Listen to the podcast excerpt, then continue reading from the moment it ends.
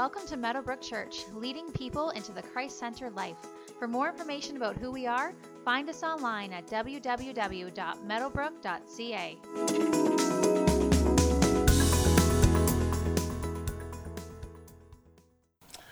Well, we are glad you're here this morning, and I pray it is well with your soul, wherever you're at this morning, uh, in your faith journey or in your life journey as well. Now, at the church here, there's a lot of ministries going on, and we're going to highlight one specifically this morning. Uh, we have a ministry team called the Community Connections Team, and we're involved in different aspects in the community. Uh, we're part of the Youth Access Center. Uh, there's other things that go on as well. We help with the Pregnancy Counseling Center, and there's different avenues we're involved in the community. And that's one of the hearts of our church is to get involved in the community. And this morning, we get to hear from somebody that's involved in one of those ministries. So, having said that, I'm going to call Maria Peters up. She's going to come on up here. And she is a part of the Community Connections team. And she's involved in an awesome ministry. And I'm going to ask her to explain those things here. And she's excited to be here.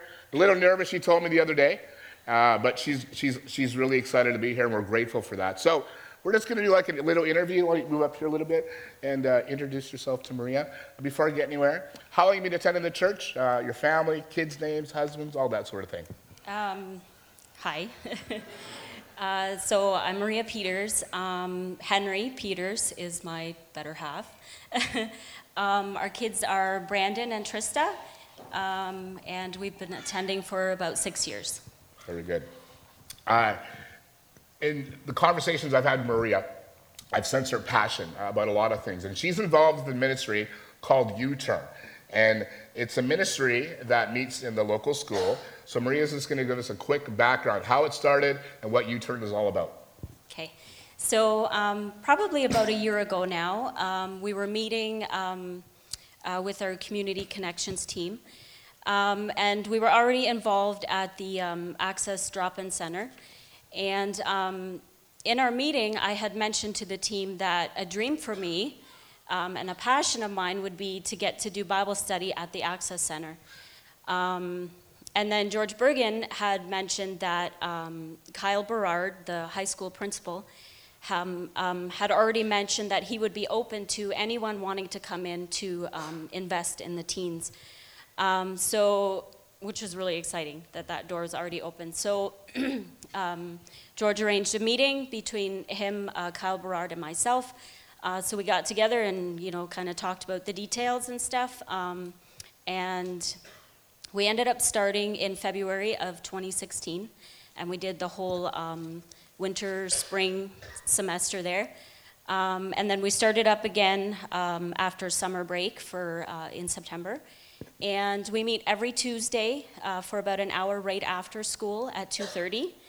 Um, I'm so nervous. You're doing awesome. You're doing great. Thank you.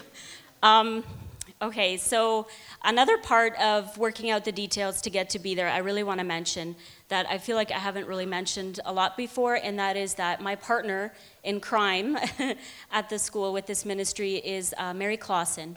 Um, she attends this church. And when George and I met with Kyle the first time to talk about, you know, all the details and stuff, he mentioned that because I'm not a staff member at the school, I would have to have a staff member sponsor me. So, you know, someone to kind of watch over and make sure I'm not going to go crazy or whatever. Um, so, but Mary Clausen happens to be the, um, the secretary at the high school. And so I had asked her if she'd be interested and, you know, she could maybe share it with some other staff members or whatever. But she was like, no, wait, I want to do this, right? And so um, she's not just my sponsor, she is totally in this. Her heart is, is so for the youth, uh, for the teens there. Um, she's the one who, who sees how many times a week the crisis team has to get called into the school for, you know, teens struggling with things. Uh, so her heart's in it. She's, she's with me all the way. Very good. Now, as you're involved with U Turn, what are some of the uh, encouraging things that God is doing within this ministry? Um, so, over the summer, um, I ended up doing some networking with the local youth pastors, um, just kind of wanting them to take some ownership and be a part of it as well, and um, just to represent some different churches and to kind of come together as a body of believers. And um, what's been really, really encouraging is that um, so far we have nine different churches that are partnering with us.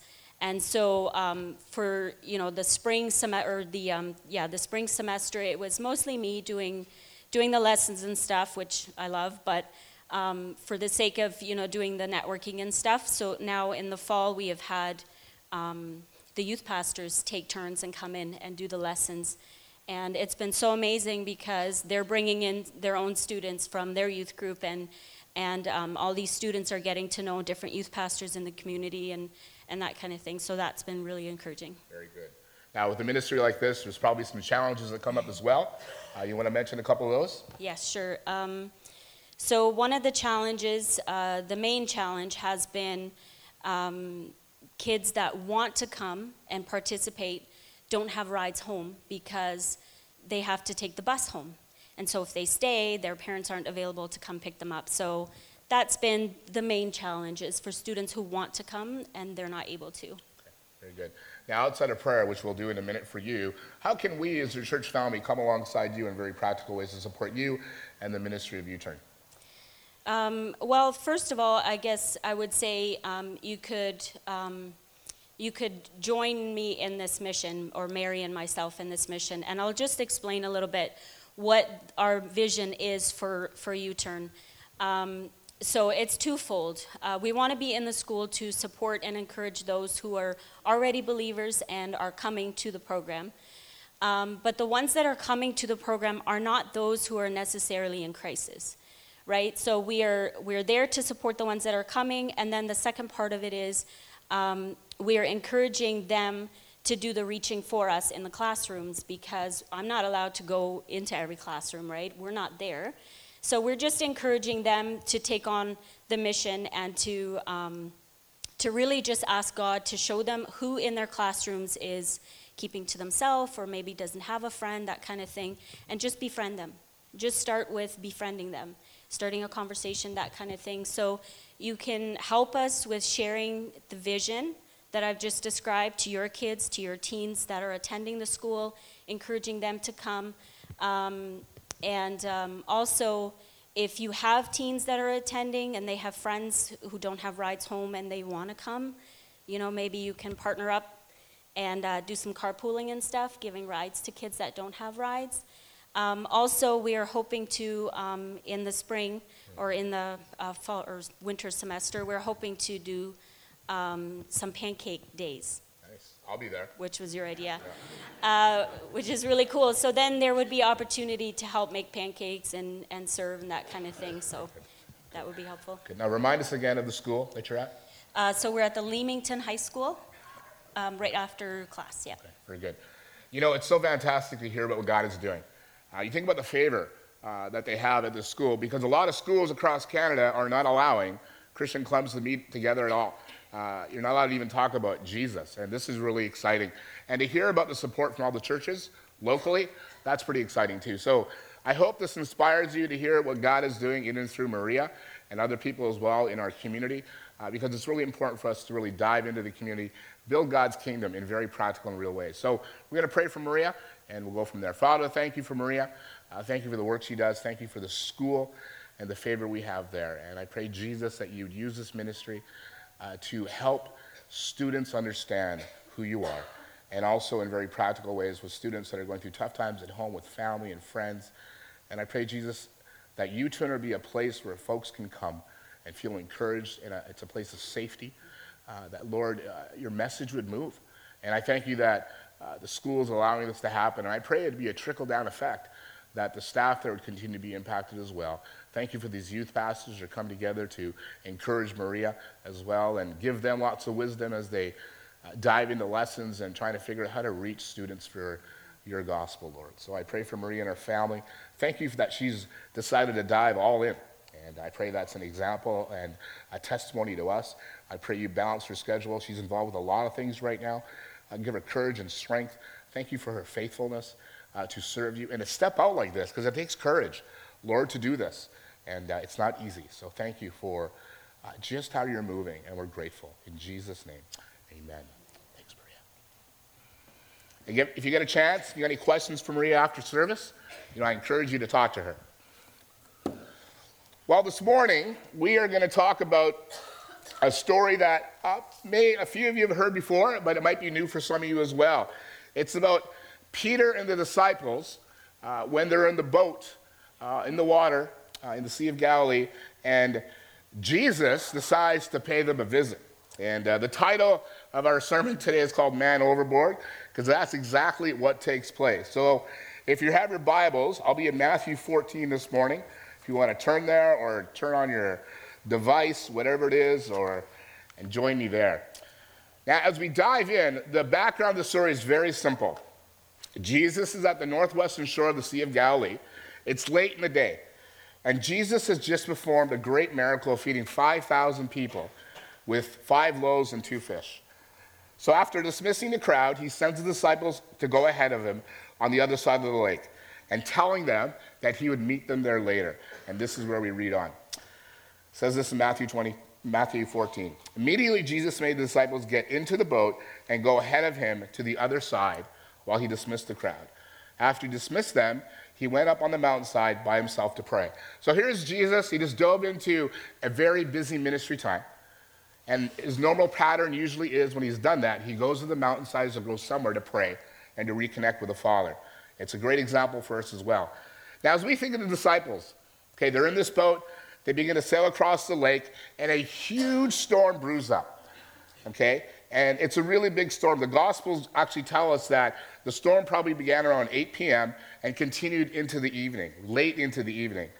Now, the Sea of Galilee is nestled in some mountains, and, and storms do happen there quite often, but they typically go very quickly as well. But this particular storm stayed on for a long time.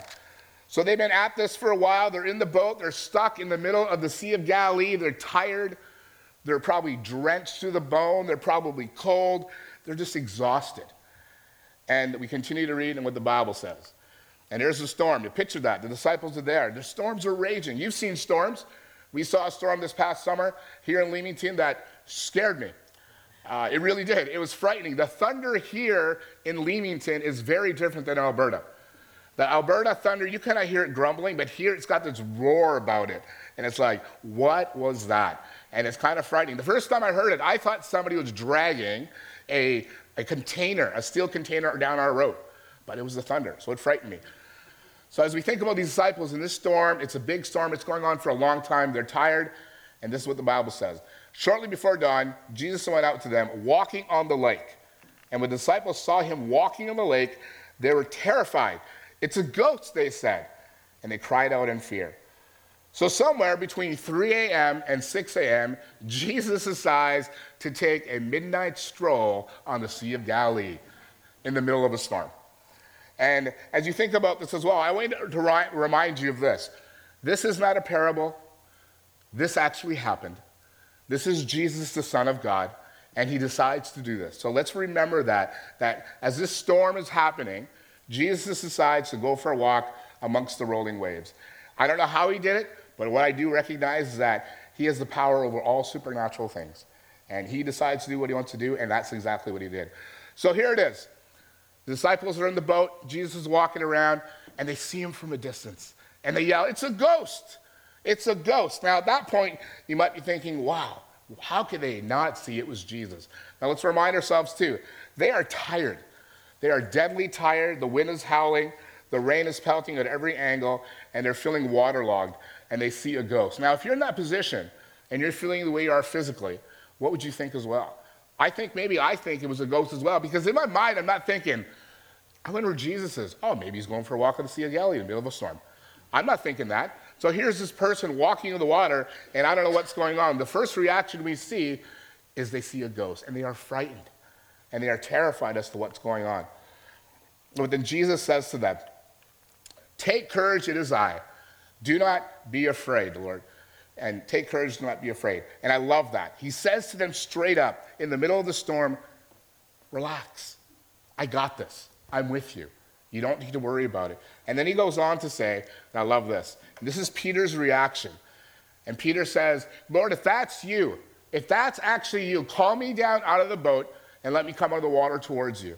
And that's what exactly what happens. Now, what's cool about this is this Peter has this reaction to say, that's Jesus. I'm going to go see him. But he doesn't jump into the water right away. He waits to see what's going to happen. And Jesus decides to say, It is me, it is I. And what's awesome about this verse is this what Jesus says is this He says, Take courage, it is I, do not be afraid. Now, he uses that expression uh, so the disciples would understand something. What Jesus is doing, he's referring to a phrase in the Old Testament that talks about, I am.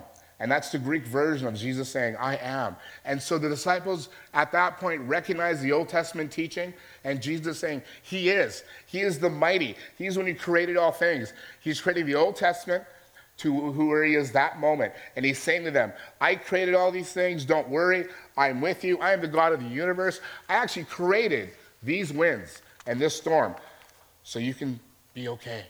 And that's a great reminder and the disciples would have known that as well. Even in the midst of this chaotic storm, they would have recognized that Jesus is saying, Be calm, I am. I love that. I love that. Now, when Jesus says to Peter, Come, and that's what he does. He says to Peter, Come.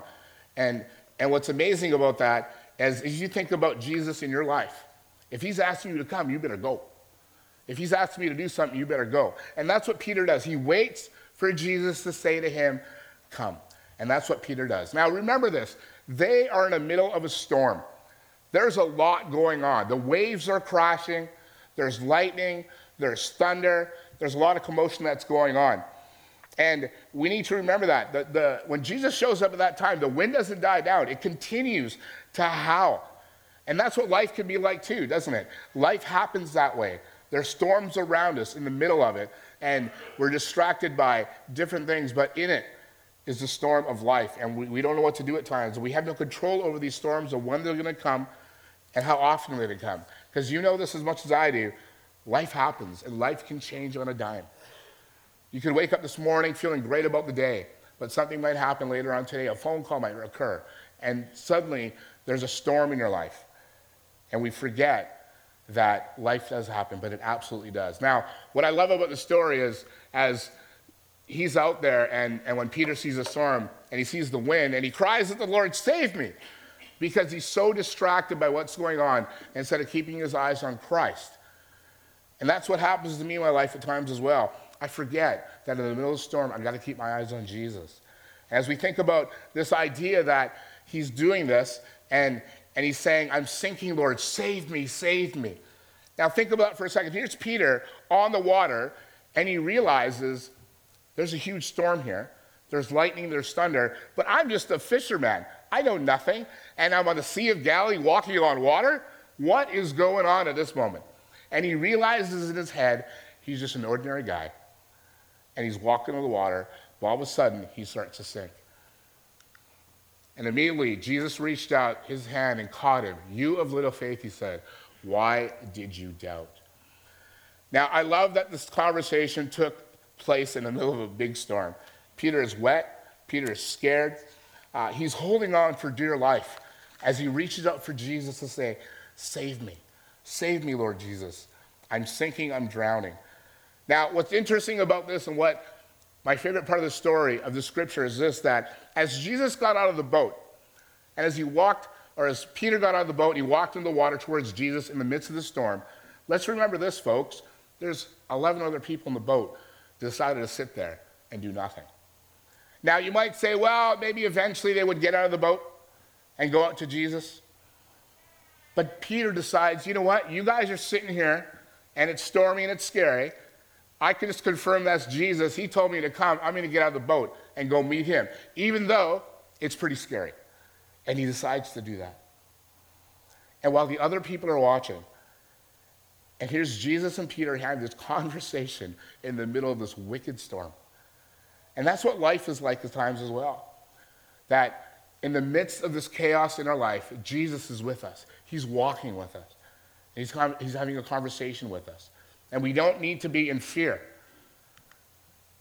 And when they climbed back into the boat, the wind died down, and those who were in the boat worshiped him, saying, Truly, you are the Son of God.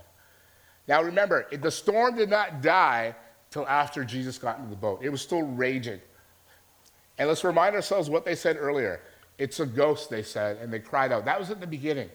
When they saw this figure on the water, who is that? They thought it was a ghost. Now, what's awesome about that are a couple things. They thought it was a ghost, but as Jesus got closer, they realized who he was. And Peter asked the question, Lord, if that's you. When I think about that particular part of the story, I think about if I saw Jesus walk into this room or on the Sea of Galilee, would I recognize him for who he is? And would he recognize you? Would he know who you are? Would he say, Mesh, that's you? He absolutely would know that. But as we think about our life and our faith with Christ, as we think about seeing Jesus, do you see Jesus as a ghost? Do you understand who Jesus is in your life? We must be so familiar with Jesus that we know him in the most deep and the most personal way possible. And that happens through a personal relationship with Jesus. You know what's interesting about this as Jesus is called a ghost by his disciples. And I was thinking about this as I was reading through this, going, Jesus at one point at any given time could have said, You call me a ghost? I'm out of here. He could have taken it personally, but he didn't. He decided to continue to engage with them and reminded them that make no mistake about it, I am Jesus. I am Jesus.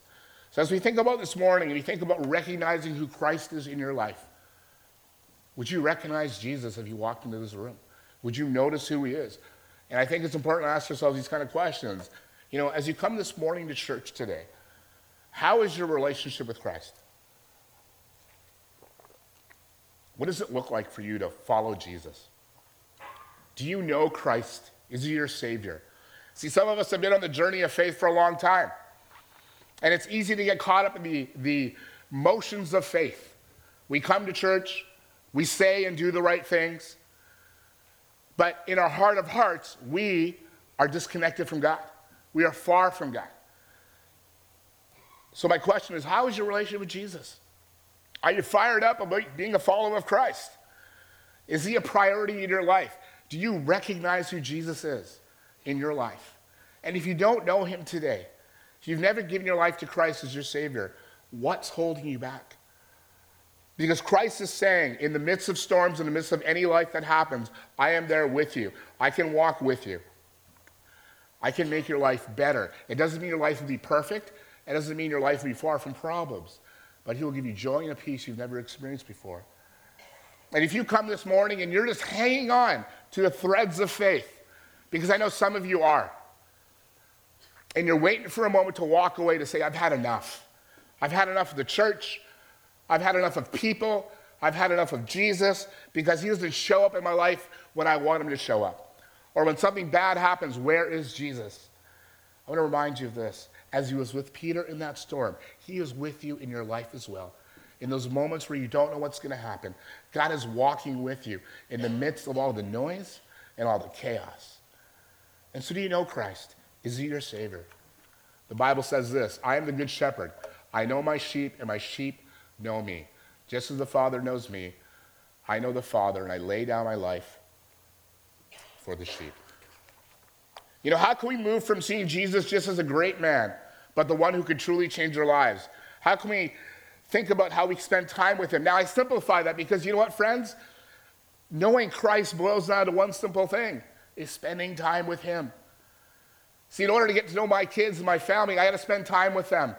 If I don't spend time with them, there'll be a distance between us. And that's where it begins. Too often in our lives, we don't look to Jesus first, we look to him later. We rely so much on our skills and our wisdom, our positions, our titles, our connections, instead of connecting with the Son of God. See, like I said, the storm doesn't calm down until Jesus gets back to the boat. And the whole experience of Peter walking on the boat out of the boat happened in the middle of a storm. And sometimes we think that these problems need to be removed before Jesus shows up. And he's saying, No, let me remind you, I'm with you in the middle of the storm. He is walking with you. And that's where true faith comes in. We got to understand we need to stick it out. See, what I like about the story is Peter got out of the boat. He decided to do something about it. And there's other people in the boat that are watching. So let's not be too hard on Peter as he takes his eyes off of Jesus. Because often I have done that in my life as well. And there are times where I understand that as I think about Peter, I give Peter credit. Peter was the guy that often put his foot in his mouth. He would say things that weren't necessarily appropriate. He wouldn't think necessarily before he spoke. I can relate to that. I understand that. And as we think about that in our life we understand, give Peter credit. And Jesus did not rebuke Peter for getting out of the boat. In fact, Jesus basically said, Peter, if you kept your eyes on me, we could have walked across the Atlantic Ocean. And that's the power of who Christ is. And as we think about that, do you fix your eyes on Christ? In the middle of a storm, do you your eyes beckon on who Jesus is? Or do you try to fill your life with other things that you think will fill the gap? And then we come back to Jesus after the fact. See, I believe it starts here. I absolutely believe that because it will center us to realize that our strength and wisdom only can come from Christ. Yes, there's people in our lives that can help us. There's doctors in our lives that can help us. I get that. I understand that. But we need to point to Jesus and ask him for clarity and for wisdom as we think about storms that come up. And as you think about Peter and you think about that story and where they were at, now they were on a Sea of Galilee. Now, when you think of a storm, if you've seen a storm in the water, there tends to be a lot of waves crashing back and forth all around us. And these waves come in many different sizes. Some are small, some are big, and but they can rock us, and especially you don't see it coming. And even the big ones, when you see them coming, they can knock us off our feet, can't they? Now, as we think about keeping our eyes on Christ, we're going to do something a little different right now. And some of you might be getting all nervous, might shake you up a little bit, but that's all right. So I want you to do. I want you to turn around to a couple people around you, huddle up really quick for a couple of minutes. I want to ask you this question as you talk about it with the people beside you. What are the waves in our lives that distract us from Jesus? What are those waves that knock us down and keep us from not focusing and keeping our eyes on Christ? So, church, MB Church, we're going to stretch you a little bit this morning. I want you to turn around, talk to somebody really quick about this question, and we'll engage back in a second. Let's get at it. Let's do it. Really quick.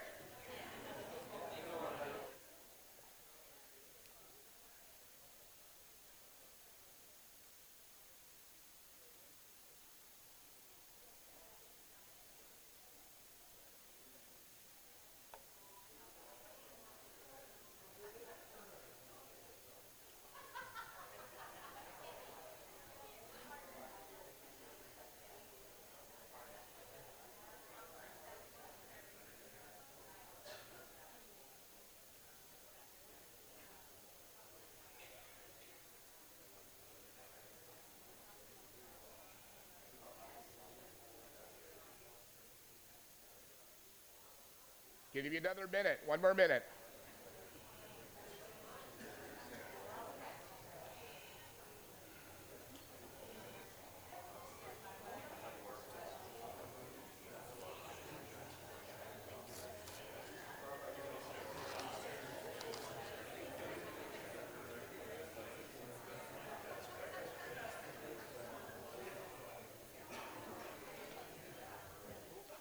All right, folks. I'm going to bring you back. It's good that you're chattering and you're talking. Now you can carry this over after service as well. I wanted to kind of get you guys involved this morning. Now, let's continue on. Really quickly, just a one word answer. Somebody shout out what you came up with in your little discussion. What are the waves that distract us from Jesus? Give me something. I need a witness. Work. Kids, electronics. Fear. I, pardon? Tired. Hobbies. Illness. Couple more. Lack of focus. Life in general. Life in general. Amen. Pardon me? Political unrest. We- Be happy. You know, friends, those are small things you talked about, but have huge consequences in our life, don't they? And these waves come and they can knock us down and they can keep us distracted on who Jesus is. And I commend you for engaging like that and to think about these questions as well. And I'm going to be really vulnerable with you right now. I have waves in my life. There are things that cause me to lose distraction on who Christ is. And I've been going through a journey in my life. And I've always been a guy who's very open, teachable, coachable. And I'm going through a process of just looking at my life. And I've always been eh, always doing that. And the last I would say three or four months, I've learned something about myself. I'm going to share this with you. And this is one of the waves that keeps me distracted from Christ. And sometimes I I walk away and think, is there hope in this? And there is because of who Jesus is. You know, there are times in my life, and I'm learning this recently about myself, and I'm just going to throw it out there for you. When I do my ministry, when I work, whether it's with family or friends or people here, uh, I really like to hear feedback. I like it when people say, Thank you, Mesh, for doing that. I don't look for applause or accolades. Oh, Mesh, you're amazing. I'm not talking about that at all. Because I know that all glory goes to Christ. And we can say those things absolutely, and I believe that wholeheartedly. And sometimes we can spiritualize it to a point where we forget that we are human beings and that we are in this together. And oftentimes we forget that we're in this together. And sometimes we do this thing where we say, well, that was all Jesus who did that. I don't need any glory. Of course, we don't need any glory. That's a given. But I will say this there are times in my life, I'm learning this about myself recently, that I like it when people say, Thank you, well done. Not because I'm trying to make myself look good, but to feel appreciated. And I'm going to say that to you today because I want to be honest about who I am as a leader and as a pastor. I'm not perfect. But what's awesome about this, it helps me focus on Christ to give me the strength. Now, there are some of you, as I said, that can resonate with that thought. And I know we're part of an MB church, and I'm learning about the MB culture and the heritage of this church. And the culture is work hard, do what you got to do, plow the ground, good enough. You know, that's all good. However, I will say this we need to create a culture and an understanding that we're in this together and we say thank you and we say well done and we give Jesus all the glory. That's a given. But it's okay to say, that was really good. Well done. And you know what our response would simply be? Thank you. I appreciate that. And so as I share that with you, I don't want you to come up to me after and give me big hugs or anything like that. That's not what I'm saying. I share that because there are some of us folks that feel that way and feel other things as well. Maybe you've been doing so much stuff in our church over the years and other parts of your life, and no one's ever said thank you to you. Thank you for serving. Thank you for diving in with the blood, sweat, and tears that you do that we don't even see. And I want to say thank you to you, and I mean that. So if you've seen people in your life that have done some really cool things, whether it's in the context of this church or outside, say thank you. Tell them specifically what they did. There's nothing wrong with that. We are called to build up the body. All glory to Jesus. And I believe it warms God's heart when we come together and we encourage one another. The Bible says we should encourage one another. So as I share that with you, I, I hope and pray you're able to be honest about some of the things that you're going through, where you're at, and find a place of safety where you can share those things. Those are the waves that can distract us. But in those waves, God teaches us as well. And He challenges us and He encourages us to, on the other side of the storm, we'll become deeper and a little more chisels in our heart and stronger for it. As we wrap this up, I'm going to call the worship team up in a second. As we think about the big idea of this sermon, and this sermon has been taught a lot of times in different aspects, and different contexts, but the question I have for you simply is this Is Jesus calling you to get out of the boat? And what does that mean for you? It could mean you need to get out to share the gospel. It could mean that you make, make a decision for Christ and say, Here I am, Lord, take me. He could be saying, I need you to do something radical for his kingdom. He's saying, It's time to get out of the boat and forget the other 11 that are going to be spectators and that are sitting there. I want you to forget about them. I want you to get out of the boat. I want you to keep your eyes on Jesus and let me show you what I can do in and through you. See, it's easy at times in the church as Christ followers to be spectators. Our pews are made that way to a certain degree, and we spectate what God is doing in around us. And I'm encouraging you today, I'm encouraging myself today to step out of the boat, to trust in faith, to say, Jesus has got you. And when you're afraid and you feel like you're sinking, you can reach out your hand. And guess who will save you? Jesus will save you. But will you follow through on what God's calling you to do? To get out of the boat so God can get the glory, so you can be stretched in your relationship with Christ and do something radical. Radical for you. It doesn't be radical for somebody else, it has to be radical for you. Maybe some of you students that are here today or other parents are thinking about, you know what, maybe God's calling me to start a campus group like U Turn. I'm not sure. What I'm simply saying is this as Peter got out of the boat with the storm all around him, and he decided to keep his eyes on Christ, be Peter and get out of the boat.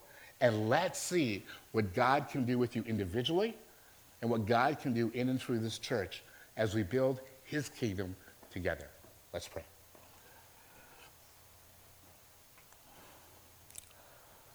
Lord, I, I confess to you that there are times where I focus on the circumstance around me, I focus on the storm. And I pray, Jesus, that you would show us with your mighty power that you control all of that. And that you remind us today of your power, that you remind us of the strength you give us when we decide to get out of the boat.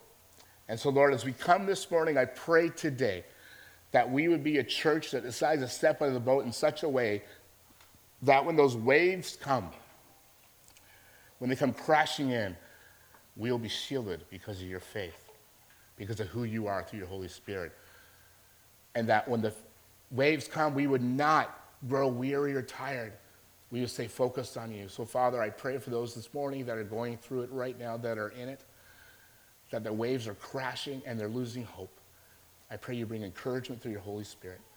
Thank you that you love us, that you're with us. And I pray as we think about getting out of the boat in real and practical ways, show us. And I pray, God, that you'd give us the strength for what lies ahead. In Jesus' name, amen. You know, as we think about this idea of getting out of the boat, see, the boat's safe. We're not going to know if we're going to drown or sink unless we get out of the boat. As we think about this week for your life, and where God has engaged you, wherever you're doing, whatever you're doing. Remember, when you step out of that boat, keep your eyes on Christ. And He will lead you, He will guide you, He'll give you the strength you need. Let's pray together. Father, we pray that as we dive into this week, that you would guide us. Uh, give us strength. Help us not to be distracted. And God, help us to have our eyes fixed on you. Thank you that you are who you say you are. Thank you that hasn't changed. I thank you that you control storms, that you control our lives, that you guide us, you give us what we need. And I pray again today for those who are just hanging on. God, I pray you would encourage them through your Holy Spirit. Thank you for this church. Thank you for how folks dive in to build your kingdom. And God, as we think about being in the boat together, I pray that we would all be able to walk out of the boat and to see you do some incredible things. People getting saved, church growing in many ways, people getting discipled people getting baptized. And Lord, we pray that Leamington itself will be changed because of your spirit. And we'd see your spirit move in such a way that God, this town, this region would be taken back for your kingdom. We love you, Jesus. And we're grateful for dying on the cross, for raising again from the dead, and that you're coming back one day. In the strong name of Christ, amen. If you come this morning and need to pray or talk about anything, a few of us will be available. Have a great week.